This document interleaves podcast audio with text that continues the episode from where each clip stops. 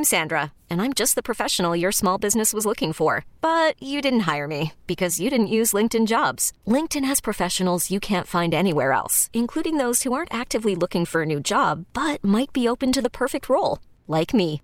In a given month, over 70% of LinkedIn users don't visit other leading job sites. So if you're not looking on LinkedIn, you'll miss out on great candidates like Sandra. Start hiring professionals like a professional. Post your free job on linkedin.com slash recommend today.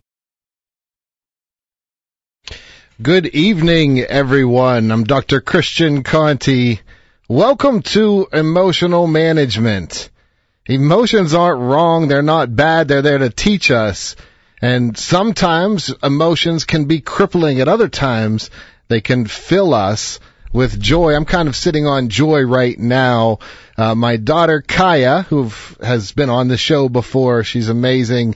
14 year old, uh, and she today played her first singles tennis match and she won. And her proud father said, I am telling everybody on the radio. So super proud of Kaya for winning that. That was just awesome. So emotional management. This is your weekly checkup from the neck up. It's the show where we can talk about the things that are going on in your life. The number's 866 391 1020. Of course, you can email us on the Dollar Bank Instant Access at kdkaradio.com. But 866 391 1020 is the number. Tonight, I mean, one of the most, um, the issue that comes up a lot for me as a person who a specializes in anger, um, but just in general, I've experienced this throughout my, uh, just as an everyday person in this world. There's a lot of anger. There's a lot of anger out there, and you know that you've experienced anger. There's probably people out there with whom you're still angry over something from a long time ago. Anger is something that sticks with us. It shapes us in ways that are not always healthy at all. Anger, of course, can be a motivator. It can help us um, get out of a situation, get us unstuck at times. But in general, oftentimes people make impulsive, irrational decisions out of anger that they later regret. One of the messages that I teach um, when I speak with young people all all over is that people see your actions, not your intentions. And emotions are going to come and go, but actions cannot be undone. In other words, you're going to be angry. You've been angry before. You'll be angry again. Those emotions will come and go. But what you do out of anger cannot be undone. I think that's a powerful message to teach um, to teach for young people. But anger is out there and it's been coming up a lot in e- in emails. And on this show, I always love uh, talking with you uh, if you uh, to call in and have that dialogue. But I also am I understand in a, in a subject like this on life, sometimes it can be difficult to say, you know, I really want to call in and say it, but something's holding me back. I want you to feel free to be anonymous. If you want to be anonymous, make up a name, but I would love to, I'd love to be able to help. So, for instance, when we go to some of the emails around anger, here is a here was one of the first emails that I saw today, which is it says, "I have anger issues. I need help. Someone needs to help me before I lose everyone in my life." Now I don't. That's an, anonymous, but I have anger issues. I need help. Someone needs to help me before I lose everyone in my life. So let's think. Let, when when you ask, um, when you reach out for help like that, um, you can see, you can almost see how anger is interwoven in what this person is going through, what he or, he or she's struggling with. But uh, you would imagine that when you say, I have anger issues, I need help, someone needs to help me, it's almost like that feeling of desperation. And that's what anger does. Imagine if you're going underwater and you're desperately, frantically trying to pull someone else in unintentionally. That's what happens a lot with anger. We get so angry um, that we say, someone needs to fix this, someone else needs to do something about this. But when we are fixated on what others can do outside of us, then we start we give away our power to them and then we don't we're not able to resolve it for ourselves so the question is and this is a great question i don't have a name to tell it to but i, I would say that I, I appreciate this question and what we're going to talk about tonight is how do we deal with that anger that comes up so i have a new book coming out walking through anger And I'm real proud of this. This is a legacy book for me. I spent the last 21 years developing uh, what I call yield theory, and it's now an evidence-based approach. We use it in the uh, Department of Corrections in the state of Pennsylvania, and uh, very just it's it's a way to communicate with people and getting around that fight or flight response and being able to speak in ways that are heard. Look, when you're angry, when you're emotional, and you don't know how to communicate with someone you love, it's because have you really been trained in how to deal with these emotions when they come up? This, we really don't go through a schooling to try to understand and analyze it and figure it out. But that's one of the great things about being able to do a show like this is we can talk about some of those things that we missed around how do we deal with things as basic as anger. Anger is something we're all going to experience. And I call my book Walking Through Anger because sometimes we think when anger comes up, if I just avoid it, I shove it down, I don't have to deal with it, then it'll go away. But it doesn't. As you know, when we shove things down, they tend to bubble up somewhere else where we least expect it later on. And so if we don't learn how to deal with that, if we don't face it head on, then we're just prolonging our angst. And so in this book, Walking Through Anger, it's about how do we deal with it head on and do it in a way that's effective. We're always going to encounter conflict. That's in, that's inevitable. The question is when conflict arises, how will we communicate through it? How will we deal with it? Um, and that's what it's about. So I'm really excited about that book. I've been doing the past couple, um, We've got some busy stuff around it. We've been doing some interviews and, and one of the things that I did recently is I, I re- read the book as, as an audio book. So it was kind of an honor to do that, to write a legacy book and then get to be the one who reads it. Um, so really excited about that. It's coming out through Sounds True. And the other thing is we've been working on a lot of videos to try to put out uh, more content for you. And if you go to YouTube and type in Dr. Christian Conti, you can see some of those videos there emotional management tonight. We're going to take your questions. I would love to take your calls. Um, a lot of emails to get to, a couple around a- anger that we're going to get to right off the back as soon as we come back. 866-391-1020 is the number. Dollar Bank Instant Access is kdkaradio.com. I'm Dr. Christian Conti. This is Emotional Management on KDKA Radio. Welcome to Emotional Management. Your weekly checkup from the neck up. What's this? Is this news hot in off the press? Kaya Conti wins her first tennis singles match. That's fantastic. Kaya, I'm so proud of you. So let's get down to it with emotional management. I talk about this as we could treat this in giving information in ways that we didn't get when we were young, when we were growing up, when we were in school, about how to deal with our emotions. How do we really deal with them? Now, maybe you have a specific question in mind. If you do, the number is eight six six three nine one ten twenty. Um, but when we really step back and look at our emotions, they're there to teach us something. So maybe you're angry and that anger is there to teach you something. Maybe it's there to motivate you for something. Now, if we listen to the wisdom of our emotions, we can learn, we can grow. And here's what I, I found a little way to uh, phrase this that I think is at, at the core of emotional management. It's kind of a, this is the crux of it all. There's a difference between what I call two different worlds. The first world is what I would call the cartoon world. So follow me. The cartoon world is your world of shoulds. So every time you think, well, people should think the way I think. People should do what I think they should do. All those are shoulds. That's your cartoon world. That's not even real.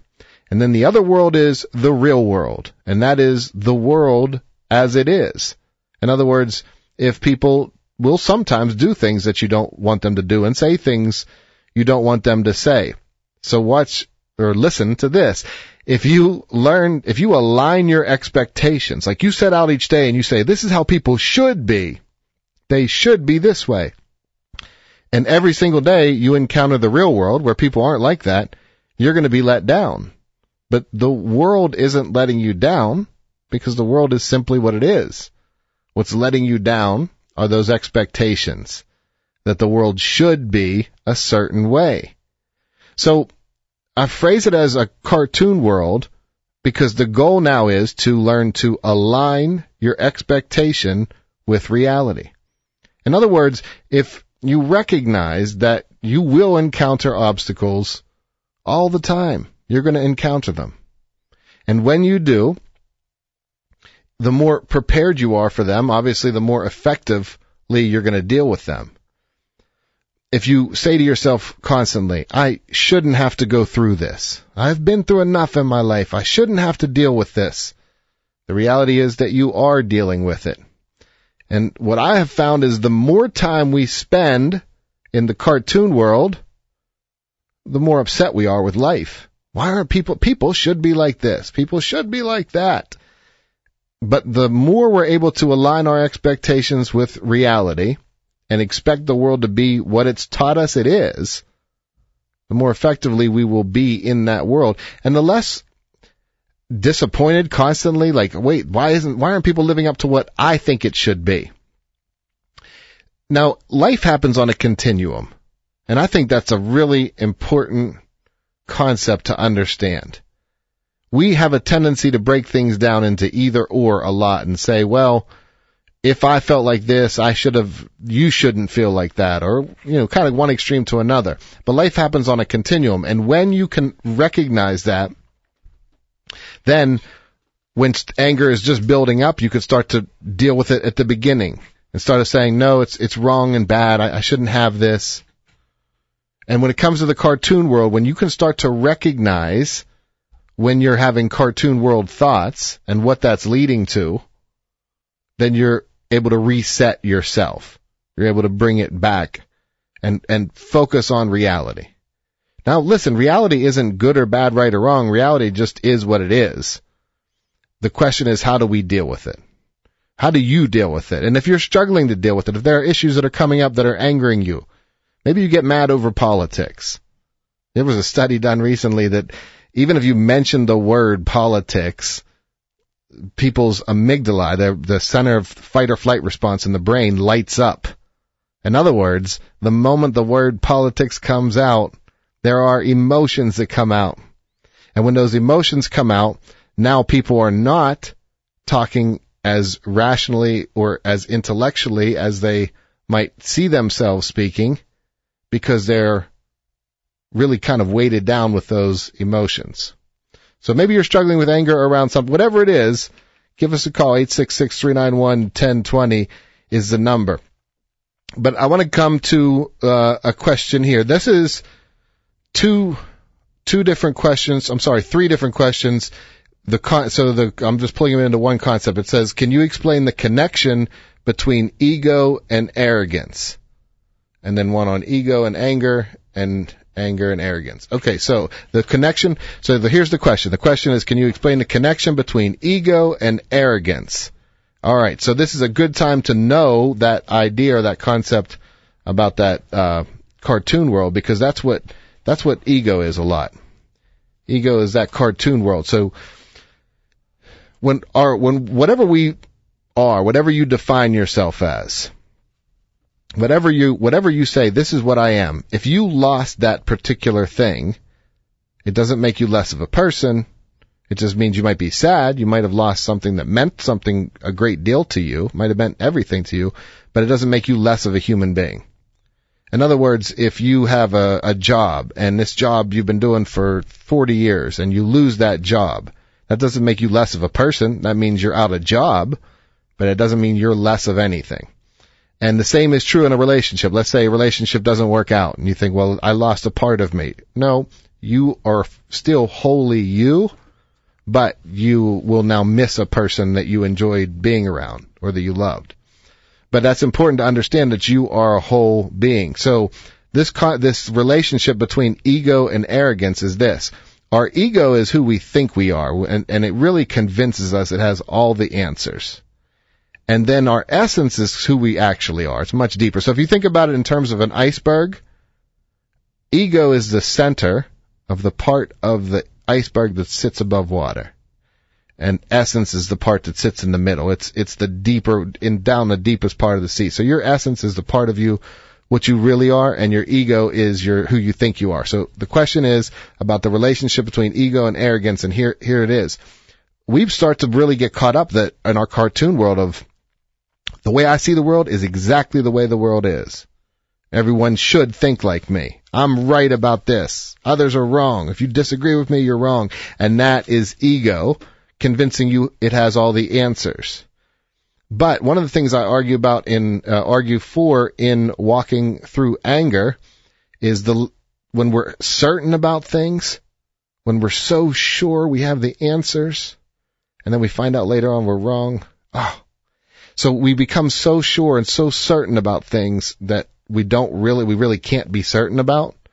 And so it, it adds the element of faith. And when we become really certain, that's can be arrogance. Like, I'm sure this is exactly what it is. So imagine you're sitting on the other side of a building from someone else and you're experiencing things that person cannot possibly see because on the other side of the building and they tell you, no, you're not experiencing that. You say, what are you talking about? You can't even see my side. When it happens to us, we can recognize ego quickly. The problem is we tend to not be able to recognize our own ego when it's blinding us. And here's how we can tell if we think we're right about, and, that, and that's a really good gauge for how much ego is involved. This should be, go my way. This is exa- this is how people should think. And that's a good gauge for ego. So the relationship between ego and arrogance, I think the more certain you feel that your way is the right way, the angrier you're going to be when others oppose that, disagree with that, or bump against that.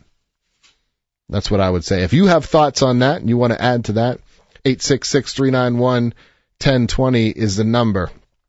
It can be tough sometimes to think about, I want to talk about my emotions. I want to talk about maybe my situation. Maybe you're struggling in a situation where you have an adult uh, child living at home and your relationship is changed through the years in many ways, but in some ways it just hasn't changed and it needs to change.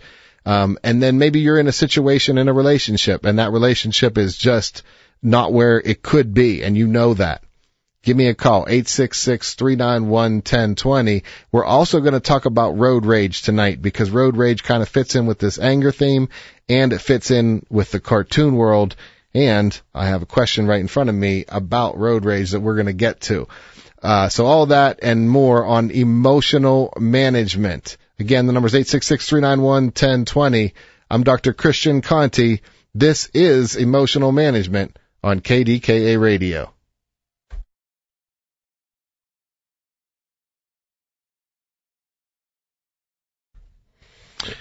This is Emotional Management.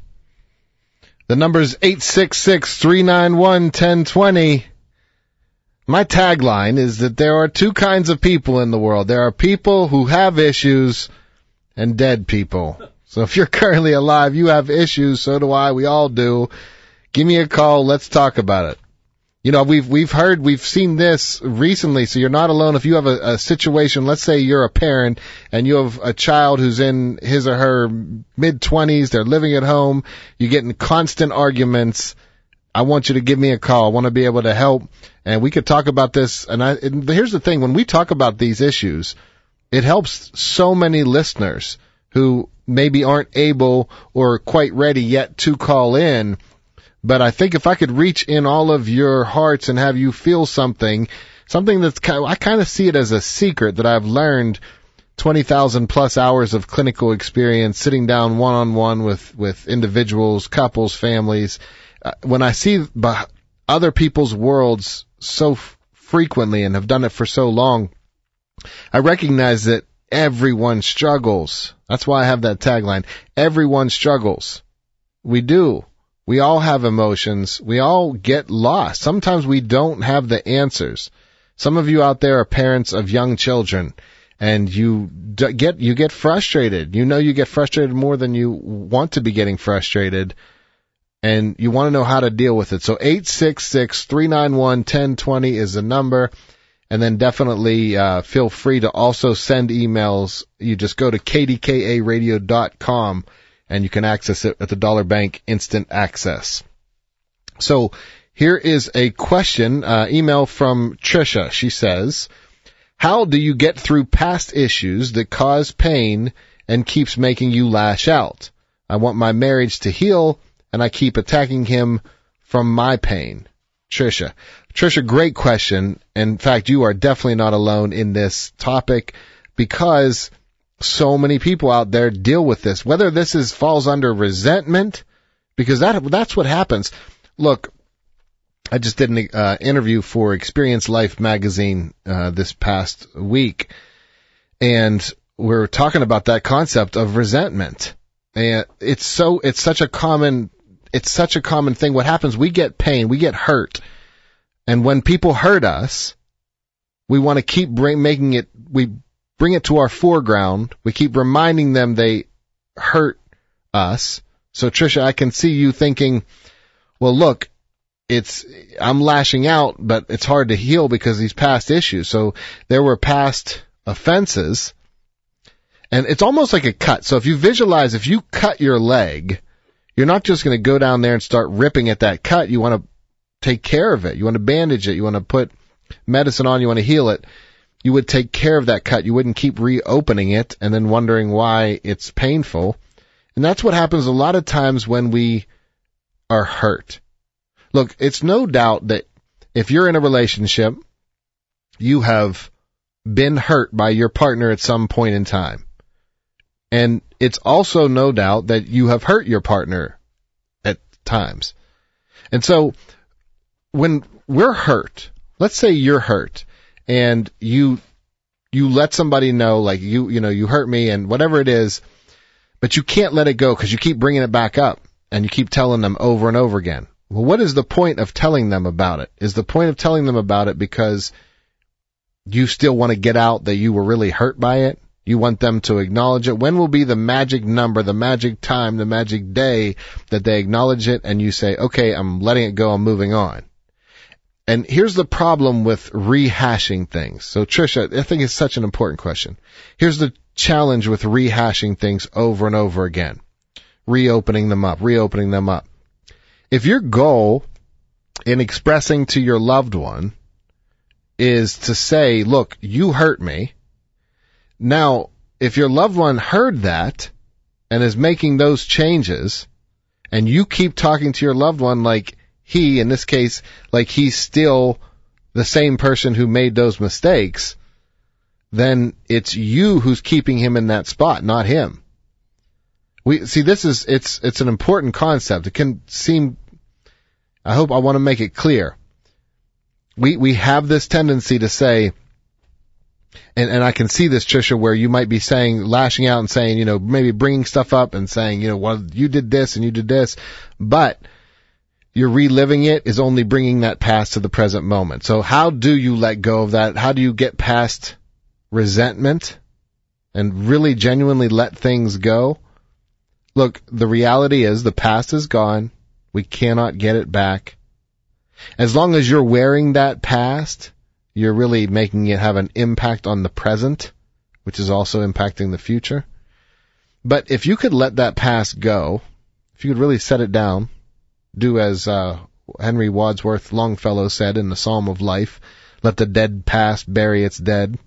And if you can let, let that happen, then here's what happens. You move into the present moment. And in the present moment, your husband is, if he's the person that you, you know, everything's lining up and you're the right people for each other, and who he is today, then it's on you, Trisha, to stop seeing him as who he was a long time ago.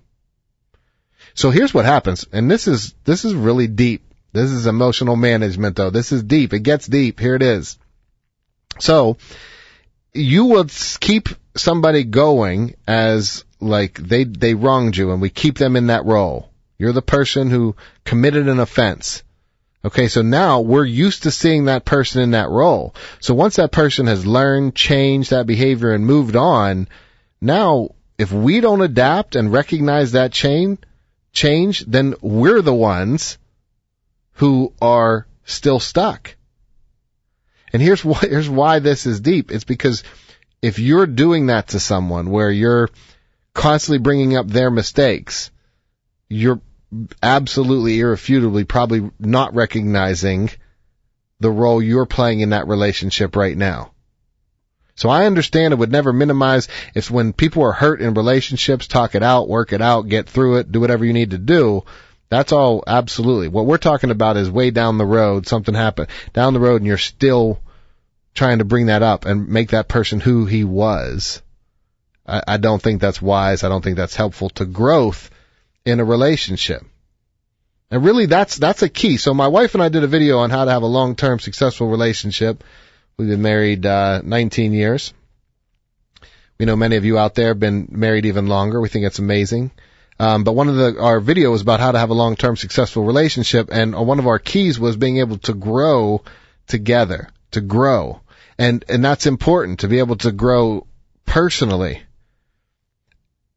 So Trisha, if your husband has grown and he hasn't, you know, doesn't those past issues are done, then it's time to see him for who he is. And in turn, when you can do that, he will then see you as someone different because right now maybe you're a person who is kind of, uh, more like that porcupine, like, uh, or very tough to get close to because or maybe, I don't, I'm not sure the imagery, but maybe if you keep it, I, I read that you keep attacking him from your pain.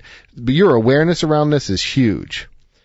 And sometimes it's okay to say, look, none of us, will really truly ever understand each other's pain. Like it hurts. Pain hurts. And we want so badly for others to understand that we will sabotage relationships for years just to let others know how much pain we were in. But here's the thing. Even in the most painful situations, eventually there's a beginning, middle, and end. Like I'm awed by all mothers out there. You're all amazing. Like you had a baby. That's amazing. Like I can't even imagine. As a man, I don't think we are capable. I mean, obviously, uh, that's an understatement. I'm saying I don't think that we would even be psychologically capable if we were physically able.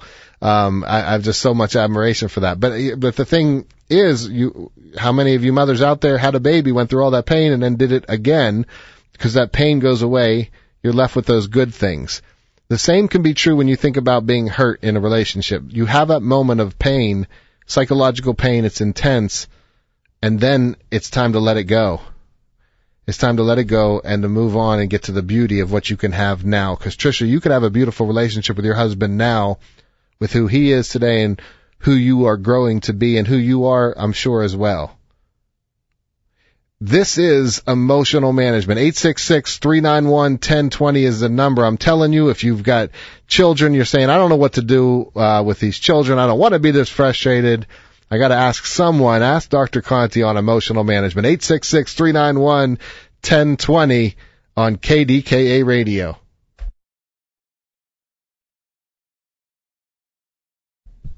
It's your weekly checkup from the neck up no matter what you're struggling with, it's always helpful to have some outside eyes. We can't see what we're in. And that's probably a challenge for us a lot of times. We cannot see the impact that's happening all around us. So if you'd like some insight on what's on uh, on whatever you're going through, eight six six three nine one ten twenty is the number. We talked a little bit about um, uh, resentment before the break, but I had, was trying to reference. I was doing this interview and I, I had this idea when I was talking about resentment and it's this. So I'm going to read you my quote. I'm quoting myself and I have to read it too. That's, I don't know what that says. So the, uh, the quote was this. If anger doesn't even perform well for you in the short term, then there's absolutely zero reason to sign it to a long-term deal. In other words, resentment isn't worth the cost to you. So think about this. If anger doesn't do well. So think about your your recent out. Anytime you you're angry, what does that result in for you? And if it's not doing well for you, if you're not really uh, vibing and getting great things from your anger, then you definitely don't want to sign it to a long-term deal. In other words, stay angry for a really long period of time, which is what happens in resentment. And then what happens in resentment is we begin to live out that the, the role of the constant nag. And ultimately, people get very upset, even when they through in therapy through the years, when they realize that they they are playing a role in this interaction. And that's the thing about relationships. You're always, always, always, always playing a role. So you want to be mindful about what role you're, what it role it is that you're actually playing.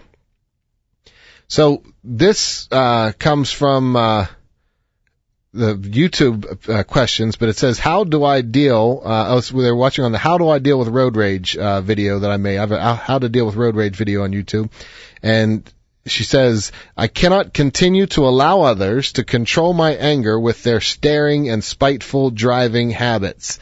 She said, "I really needed this anger management video. Thank you." So we'll definitely thank you for watching it. Um, I cannot allow others to control my anger with their staring and spiteful driving habits. Think about that.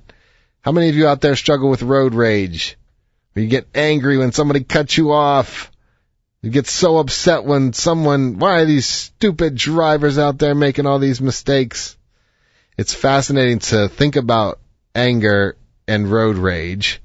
And it's fascinating to think about it in terms of control. So in the video and other areas, what I talk about uh, was giving your control away.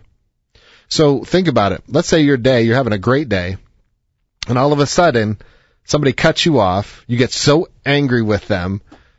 Now somebody calls you on the phone. Now your anger's out. You're angry with them. They're now angry with you for how you talk to them. All because you gave your control away and you got rid of it in a hurry because that car was flying by. It's like you took your control, you tossed it in their car, and it flew off. Now your control's somewhere else. So that's what happens with with with anger on the road. We get so angry and we give away our control. So I want you to do this.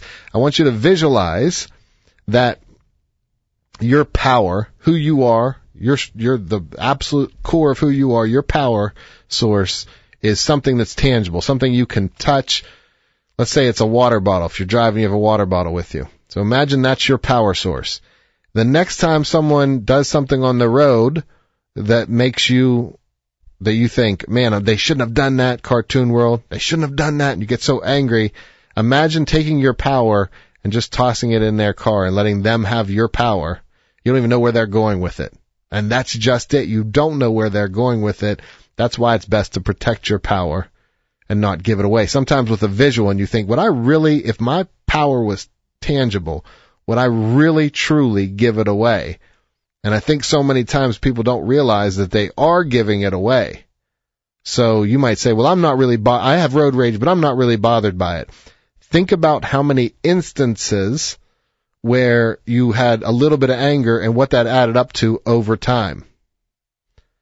My dad was telling me once about uh, being mindful when pumping gas, you know, not to let the extra gas drop. But he was making a great point, which is that if even one drop falls every time somebody is at the gas station, and you think about the millions of cars out there, how many people at the gas station every day, think about how much of that is happening. So drop by drop, it becomes a lot. And the same is true when you're struggling with anger. You might say, okay, it's a little bit here, a little bit there, but drop by drop, it becomes a lot, especially if you're not dealing with it and you're not recognizing it. Sometimes we just need to shine a light on it. Because once we shine a light on it, now we can talk about it. It's perfectly okay to be frustrated on the road. One of the reasons why you get so angry on a road if someone almost cuts you off is your body is flooded with a bunch of adrenaline and cortisol and so here's what happens. When your body's so fired up, now your mind always wants to match your body. So your mind creates a story to match that cortisol fired up in you. So watch this. A guy cuts you off in traffic, cortisol, adrenaline rush through your body, and now with your body so amped up, you say, that shouldn't have happened. Of course, that's cartoon world because the real world is it did happen and you say, now you start to go on and say many other things in the cartoon world. He shouldn't have done this. He should have seen me. All things that didn't take place. So that's cartoon world because real world is he did almost cut you off. Now, if you were able to look at yourself in that moment, step out, become an observer, almost picture you jump in your own passenger seat while you're still driving and you're looking at yourself and you're saying, wow, this person's really upset for what? It already happened. Now, the actual event might have been a split second. Bam, snap. But if you keep replaying it over and over, you're keeping it alive longer and longer. So, yeah, when you are giving your control away, when people are staring at you, or you start to tell yourself a narrative that they're spiteful. Think about that. You have no idea a stranger driving down the road. They could be in a hurry to get to a loved one and who they need to get to and it's their last opportunity to see him. That could be what's happening in that car. Or maybe it could be teenagers who are super self-centered in the moment and really inexperienced as drivers, just as you and I once were as well. And maybe that's okay. Maybe they really are genuinely making a self-centered mistake. Haven't we all done that? We have a tendency to minimize the pain we cause others and maximize the pain they cause us, and that happens a ton on the road. It's important to know. I think, look, especially in cities, to really get a grasp on road rage, because I see incidences of this happening all over where people are exploding, lives change, lives end because someone made a mistake on the road. We say that we're forgiving, we say that we're loving, we say that we're good people, but then the moment someone does something that is different from what we would do, we become really judgmental really quickly. We become really certain really quickly too. And one of the keys to finding peace is to be a little less certain, to be a little bit more humble, more skeptical not only of others, but skeptical even of your own thoughts. Because the more you're skeptical even of even your own thoughts, the more you can take yourself a little lightly and not get so fired up when people disagree with what you're doing. I would love to, uh, we're going to talk in the second hour, we're going to talk about the narrative that we tell ourselves. Because when we learn about that narrative that we tell ourselves, it changes things. But maybe you have a narrative at home and you're, maybe you don't, maybe it's not a narrative, maybe it's just people who are really making you angry Maybe it's someone who's making you really sad. Maybe it's someone who's causing you a lot of anxiety. Whatever it is, the number is 866-391-1020. Dollar Bank Instant Access is kdkaradio.com. And if you like this information, if you go to YouTube, you type in Dr. Christian Conte, I have a whole bunch of videos. Those videos uh, arrange a whole bunch of different topics. But I just believe we need more mental health, proactive mental health where we're learning about things that are going on. So give me a call, 866-391-1020. You're listening to Emotional Management on KDKA Radio. Welcome to Emotional Management. It's the show about you and whatever you're struggling with, whatever's going on in your life right now Listen, we all have issues. We all have things that we're dealing with. The number's 866-391-1020. Um, here's an email from Daniel. He writes in all caps, Hi, Dr. Conte. My name is Daniel. I have been having some anger build up inside of me and my dad got, me and my dad got in a fight and he was yelling at me and I said some bad things about his dead friend and I know I should not have said it. It just came out of my mouth. Um, Daniel, this is, look, we all on a continuum. First of all, we all experience anger. We all lash out. We all say things that, you know, is, you obviously know you said something that was hurtful. You recognize it. Now, the note cut off there, but you wrote in all caps, and I want to say, highlight that for a second. Text when we're sending texts to people, when we're sending emails to people, the way we write conveys tone. Now, a lot of that is misunderstood. Sometimes it's misunderstood because the people sending the message don't realize the impact the way they write has an effect, and other times it has an impact on the person who's reading it. But in any case, the fact is, when you're communicating through email or text and you write in all caps, it has a tendency to convey, I'm really upset and I need to say this now, or I'm really panicked and I can't, you know, I'm spinning out of control, um, or you're yelling. That's the, and a lot of times people just aren't familiar with this and don't realize this, but that is what that tends to convey to people. High emotion. All caps. Watch this. If you could change from writing in all caps to writing in just normal Capitalize your starts of your sentences. Capitalize uh, proper words and, and and don't with the others. But if if you can if you can really just change that, watch the impact it has. So right when you go to write with all caps, you change it and you say, wait, let me think about this. Even in that moment, you took a moment to step and just change that p- part. Because before you would just write in all caps. So that tiny little piece of paying attention to the shift lock button is the difference between handling your emotion more effectively or less effectively. That's really what it boils down to. So now let me let me finish this because Daniel, you say this to your dad. You know you shouldn't have said this. It was hurtful. Even though I do, there's not more to this message, what I want to say is now your next step is to approach your dad and apologize and be able to own up to it. Say I did this and I really am sorry. And and that that's the next step. And I really believe that it takes courage to do that, but that's the next step, Daniel. So yes, we all make mistakes. Let's learn from it. And then in the future, let's be mindful ahead of time. We're going to go to the phone lines and, uh, Rebecca from the North Hills. Hi, Rebecca. You're on emotional management. Hi, Dr. Conte. How are you? I'm good. How are you? I'm good. Thanks for taking my call. I'm your friend that uh, leaves her Recovery International meetings every Monday and then immediately puts you on on the radio. Oh, you're the best. the I appreciate it. I hope you remember me. I do. I heard. Uh, I rem- I just heard you saying, um, reading of the one gentleman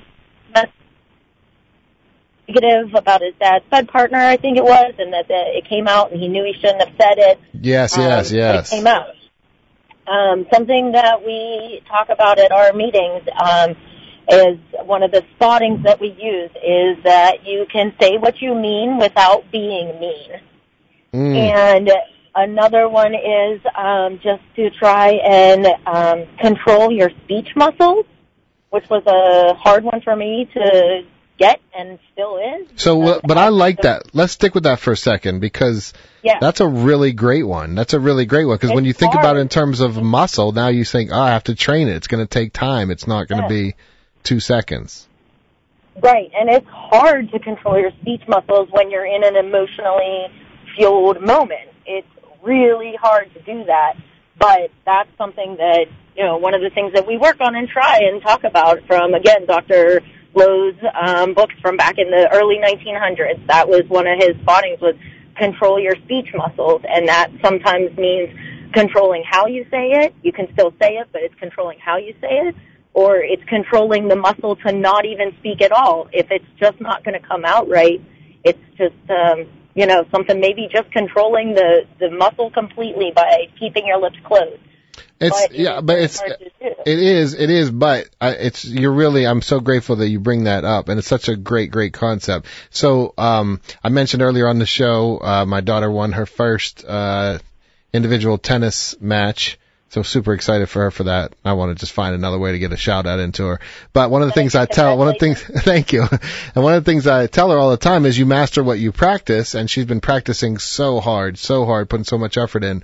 And then I want to come back to your point about control that speech muscle because when we look at it and say, okay, this is something that is worth my practicing ahead of time and not waiting till the last minute, erupting and then, then trying to work on it. Yes, so that's definitely a goal is to maybe in, incorporate some of these um, behaviors and, and way of thinking and such, you know, before the time comes that it actually happens because obviously uh, it's easy to think back and say, oh, I should have said that or I shouldn't have said that. Um, so the goal for me, I guess, and I guess that's my challenge to your listener that that wrote in, is to maybe consider, you know, before you think, control that speech muscle, those speech muscles, and um, you know, then maybe a better outcome next time. But you endorse yourself for the effort, not just for the outcome. Yeah, that's a gem. That's a gem of information. So I really appreciate that. Um, and I appreciate you listening, um, tuning in. You're doing. I always do it. As soon as I get out of our meeting, I do. I I hate that it's all at the same time, but I love listening to your show, Dr. Conte. Thanks for taking my call. definitely have a great night. Thank you. You too. Right, bye bye. Um, that is a nugget of gold for all of you out there. Control the speech muscle. Um, so super appreciate Rebecca for that. That's just awesome. I think that is, uh, it helps us frame it in a way to recognize you have to practice. You have to practice. You don't just get to have patience. It just doesn't magically happen. It happens because you practice it.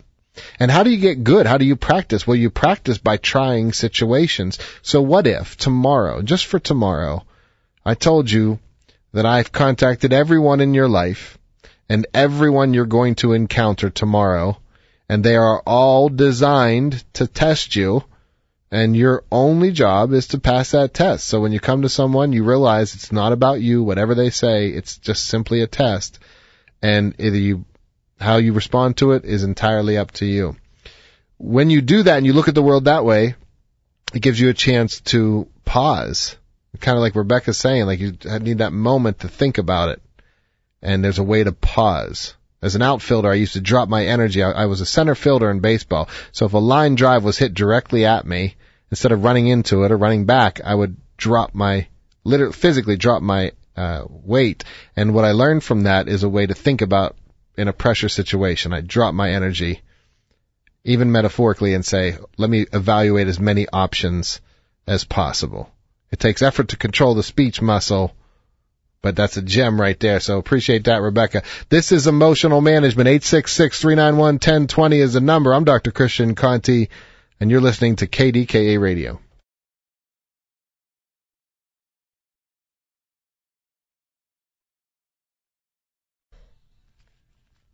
This is Emotional Management, your weekly checkup from the neck up.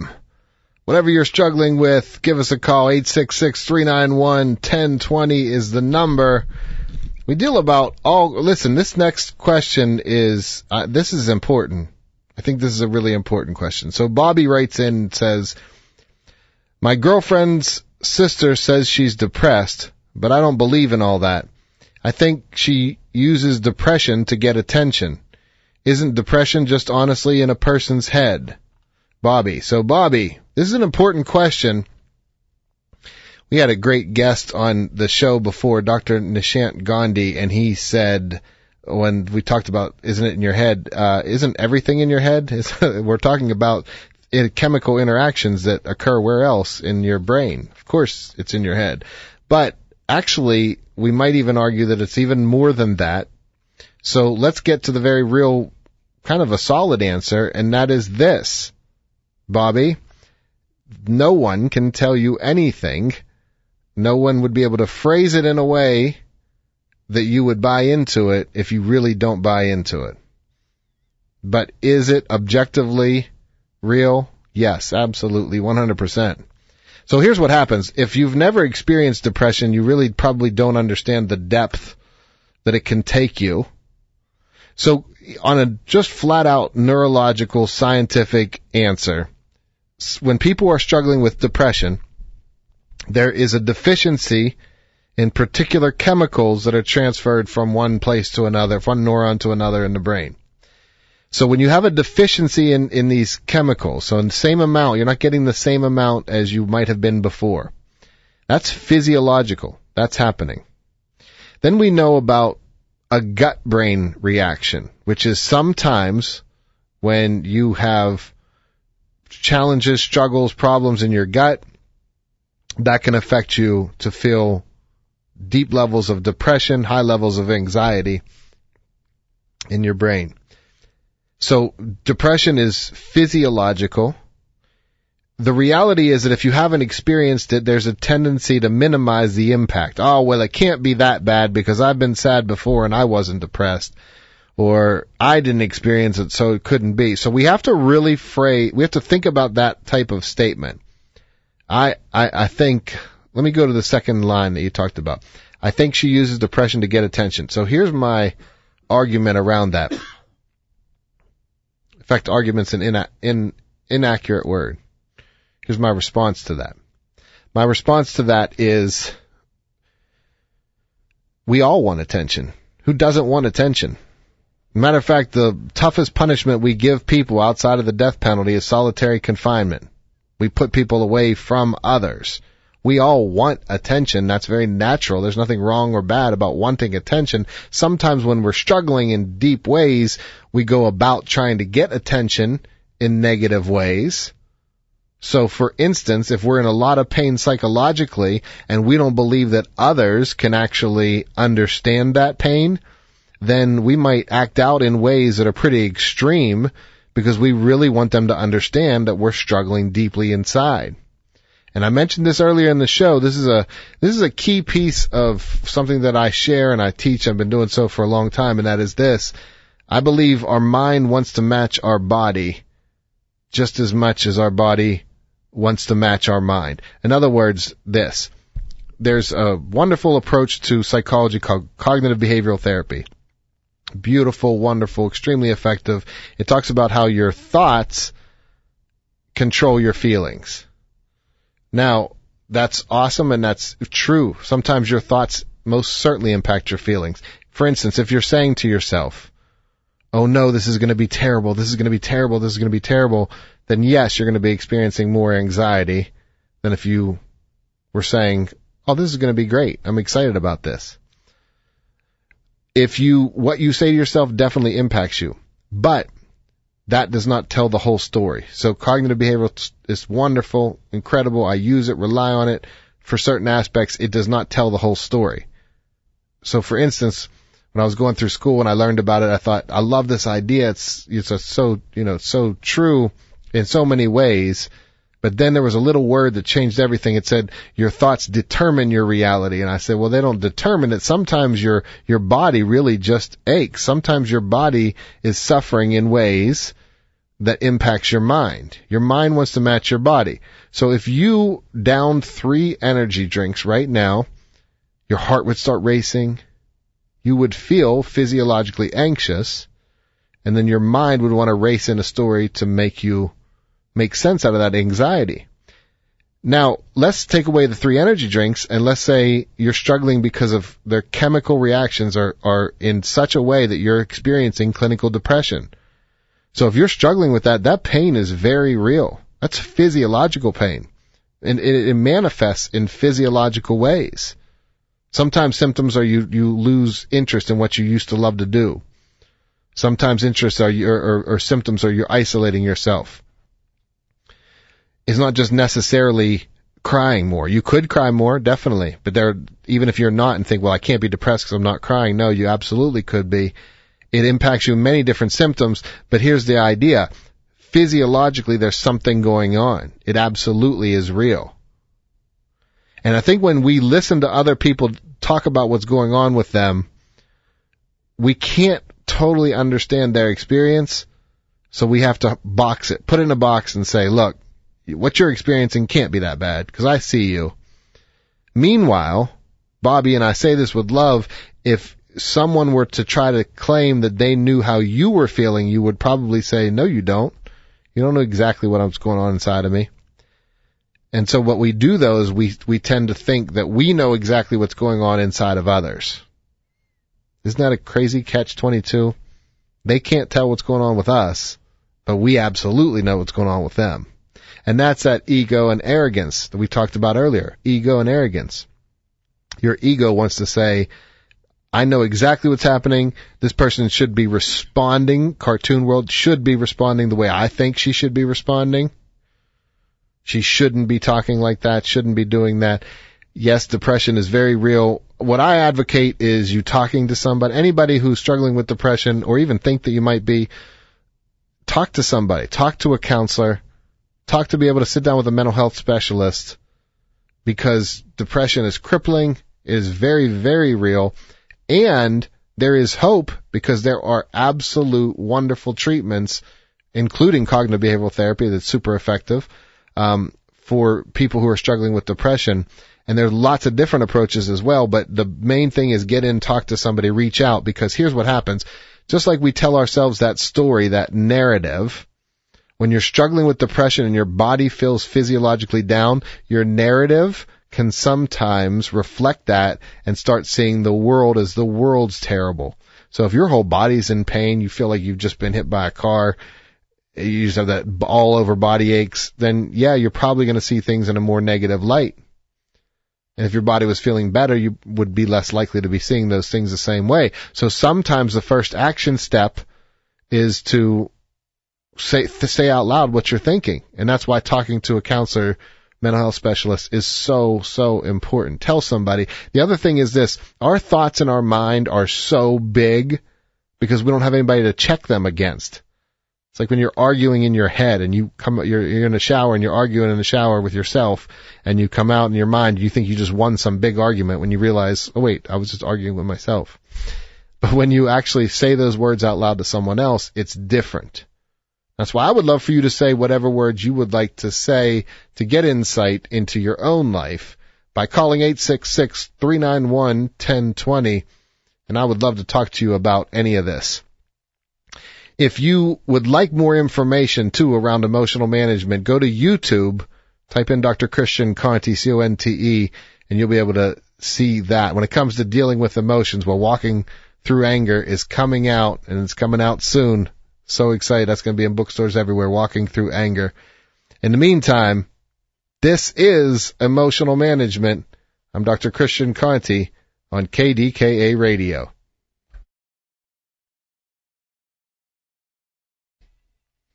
I love the musical intros. I'm Dr. Christian Conte. This is emotional management. 866-391-1020 is the number.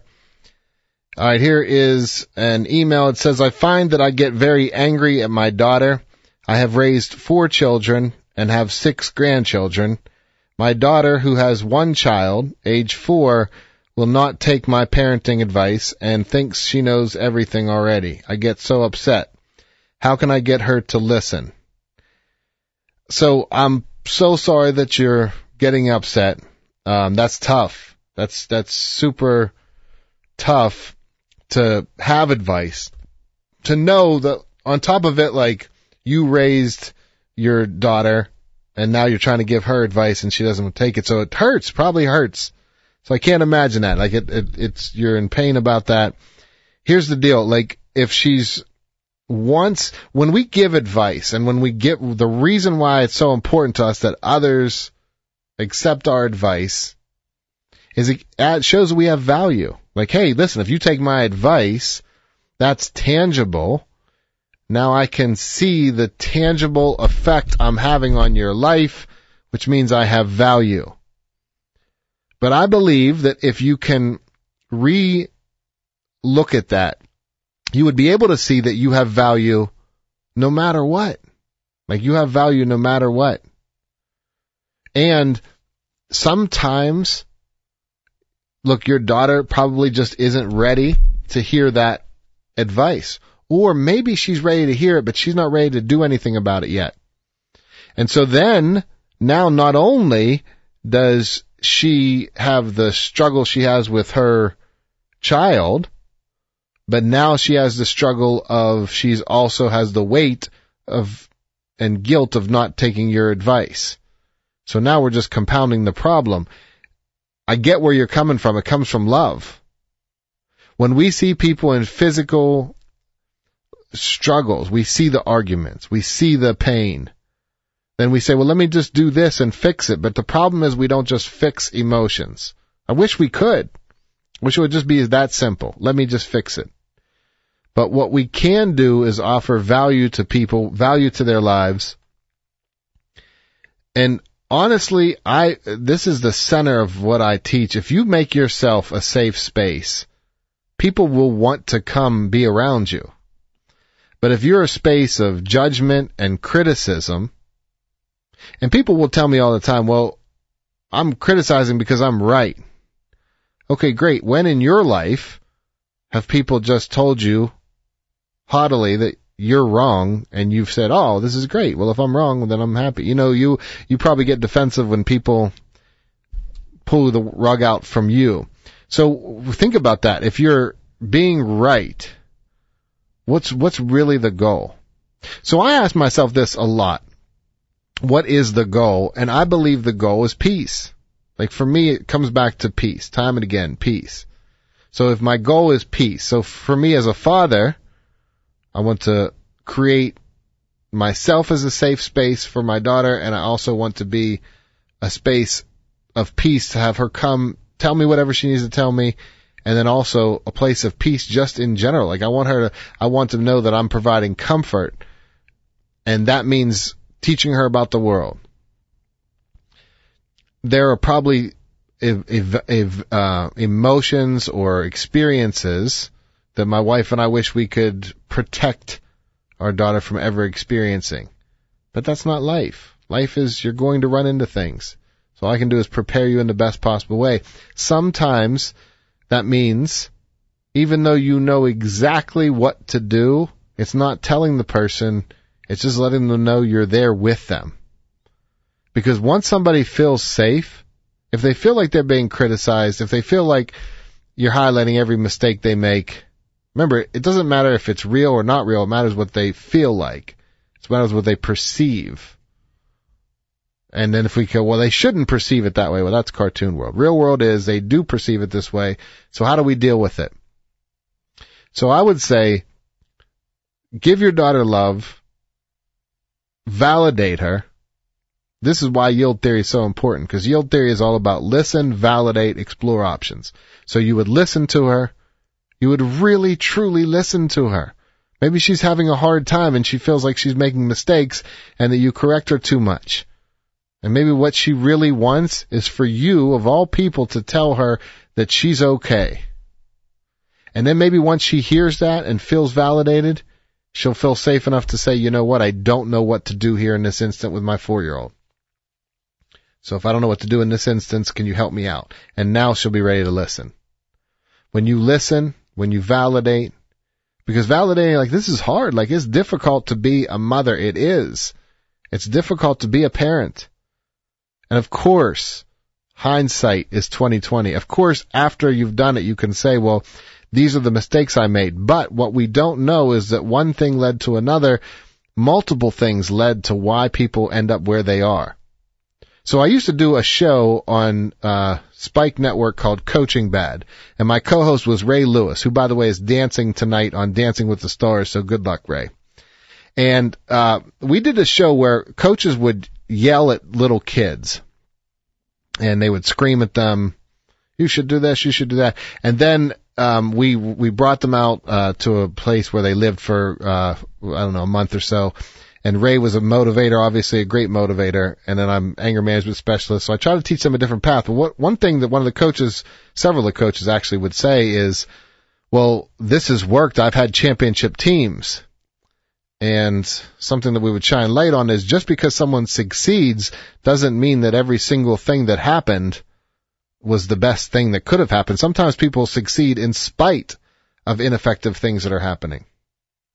So just because someone has been successful when you've uh, screamed at them, and and there is a huge difference. If you're just tuning in, there's a huge difference between um, yelling and screaming and demeaning people and disciplining people because discipline is essential. Like we need discipline. Discipline is absolutely essential to helping structure in people's lives. The problem is profoundly people get it confused with when we say discipline, they think that gets confused with violence and discipline and violence don't have to go hand in hand. You never have to yell or be angry to be disciplined. So that's really super, super important. But coming back to sharing your wisdom with your daughter. If you want to share your wisdom with your daughter, that comes from a place of love and you're doing it because you want to help her. But here's what can happen, and this can get in the way because you can get really upset, but here's a way to heal yourself around this. Here's a way to find peace. What if you were able to recognize the next time you want to say something to her, instead of telling her that thing, you just tell her you love her? Because that's ultimately what the true message is. I love you. I want to see you in a place of peace, and right now I see you in a space of chaos. So how can I help you get to a space of peace? What can I do to help support you and your daughter getting to a space of peace? Now we're re-looking at it. We're looking at it together. What can I do? Nothing. Leave it. Stay out of this. Cool. I'll stay out of it. Let me know if I can be helpful. Hey, I'm here with you. I'm here with you. It's not that I have all the answers and you have to do it my way. No, I'm here with you. And when you create yourself as a safe space, your daughter's much more likely to come around. And you'll be passing down something beautiful with her. So I think that we want to add value and you do have value. Everyone out there, you have value. We all have value. The question is, are we tapping into our best selves? I, I always distinguish between you are enough, but there is always still more to do. As long as you're alive, there's more to do. Of course, there's more to do. Sometimes people get those two concepts confused and say, well, I'm not enough because I haven't done enough or whatever. Well, as long as we're alive, you can eat your best, you can be as full as possible with the best food in the world. The next day, you're still going to be hungry and need to eat. Is that meal going to say, oh, I wasn't enough for you? No, it was awesome for that time, but as long as you're alive, there's always more to do. But that's not, to me, that's a totally different issue than you are absolutely in and of yourself enough. You absolutely are. And when you start to see yourself as that and you love yourself, it's easier to bring that peace to others. There's still time to connect through the phone on this show at 866 391 1020. I'm Dr. Christian Conte. Walking Through Anger, my new book, it's coming out. It's available for pre-order now. I would love for you to go online and buy this, pre-order this book. This is my legacy book. I'm so excited about it. Walking Through Anger. Hey, right now, this is Emotional Management. I'm Dr. Christian Conte on KDKA Radio.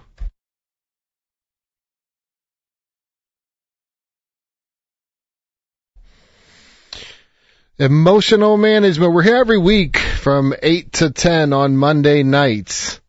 I love being able to do this show. What an honor. I'm really, um, definitely honored by all the listeners out there, uh, the people that reach out. I appreciate it. There's still time to talk tonight. 866-391-1020 is your number.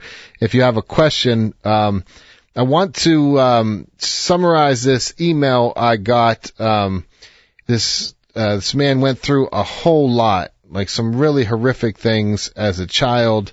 Um, had a very difficult, difficult um, life. So he finally, um, you know, he he he got in an accident with his uh, when he was a kid. He begged begged his mother for uh, p- permission to drive her car, and she when she let him, he hit a tree, and she didn't make it, and that was his only family. So he's gone through an, a tremendous amount, and now he said, "I'm I'm I've been through decades of therapy. I can't let go. I'm in my late 30s. I'm a father now. I live in a wealthy area. I'm around people who were given everything. The men's egos are killing me." He said, "It's almost uh, uh, never that I want to leave the house. I don't know how to deal with them. Is this a cry for help?"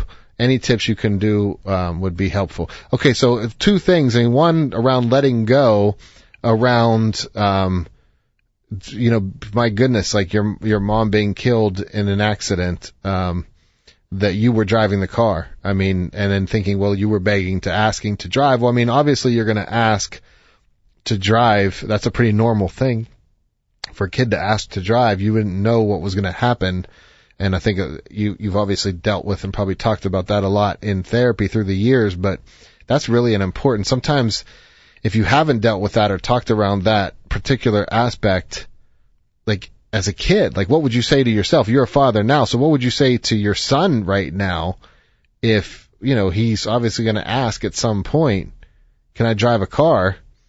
He's not saying, hey, can I go engage in the most horrific accident that could happen. He's saying, can I drive a car? That's all you were asking is, can I drive a car? So I think it's important for your, who you are now to talk to your younger self. Sometimes having that visual of really just the two of you sitting down having that conversation, you with your younger self. And, and what would you want to say to yourself? Think about it in terms of your son. Because I think that's a really great way to look at it in how you are as a father? What would you want your son to know? Because maybe healing it in the talking to yourself the way you would talk to your son would heal that in you. I, think it's worth exploring, especially if you're if you're talking to somebody in therapy to be able to sit down with somebody and kind of explore that idea. I think that's important. Let's talk about that other piece around the uh, egos. The men's egos are killing you every day. You don't want to almost leave the house. You have to deal with them. If this is a cry for help, any tips that I would bestow? Okay, so around this, so yeah, there are going to be people who have egos. We all have egos. We all have egos. Sometimes the flaws of others and their egos are easier to see.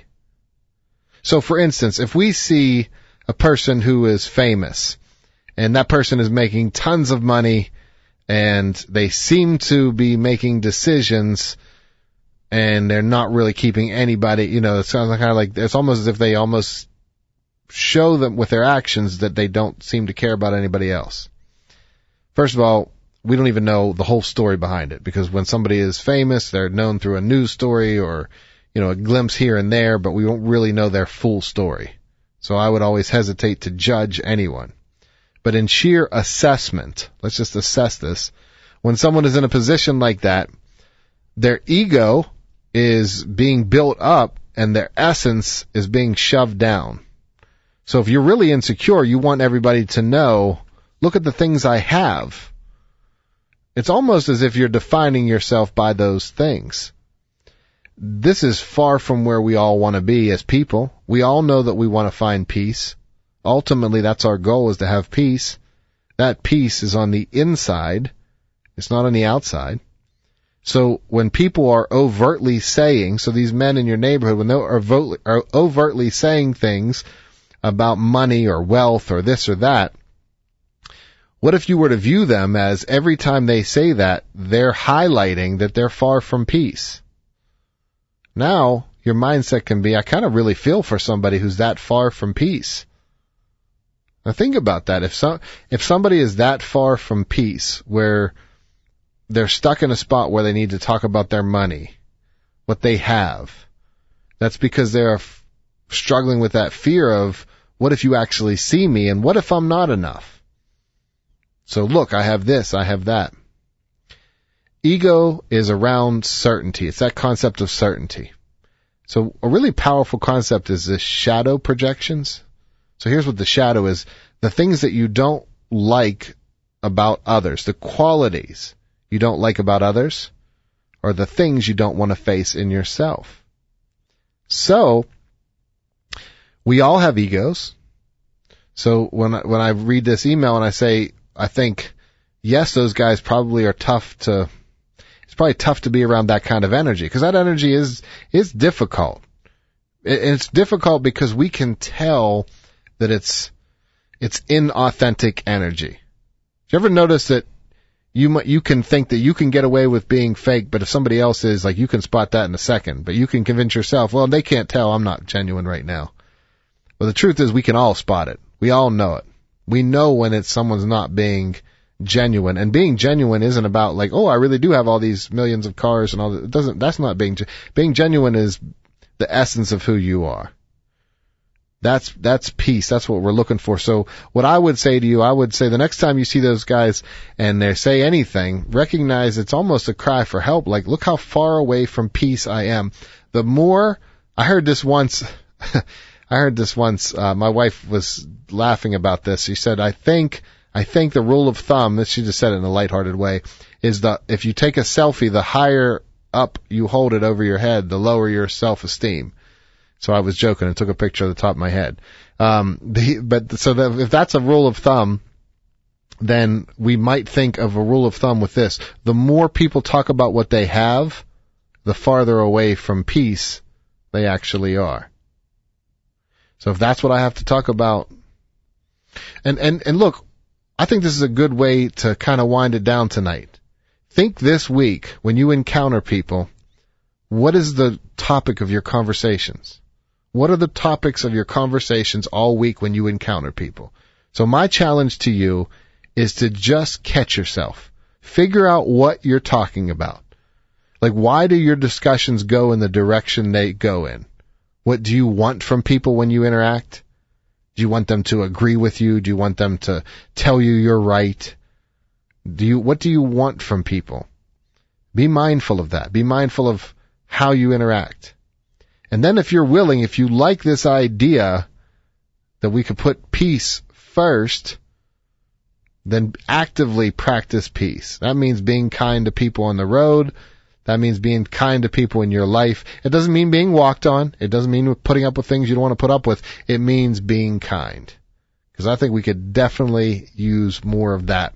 And every week we'll be here Monday nights on KDK radio so that you can talk about whatever's going on, right in however you want to deal with it, whatever's going on in your life. Remember, there are two kinds of people in the world. There are people who have issues and dead people. And as long as we're alive, we have issues. That's okay. Our goal isn't to be perfect. It's to learn. It's to learn in every given moment. And that's what we do. Teacher actually comes from Ta Sun. That's a guidepost. So, every week. Until next week though, as always, I'm wishing you a ton of peace. Check out Walking Through Anger. You can get it bookstores anywhere. And come back next week and let's talk more emotions on emotional management on KDKA Radio. T-Mobile has invested billions to light up America's largest 5G network from big cities to small towns, including right here in yours. And great coverage is just the beginning. Right now, families and small businesses can save up to 20% versus AT&T and Verizon when they switch. Visit your local T-Mobile store today.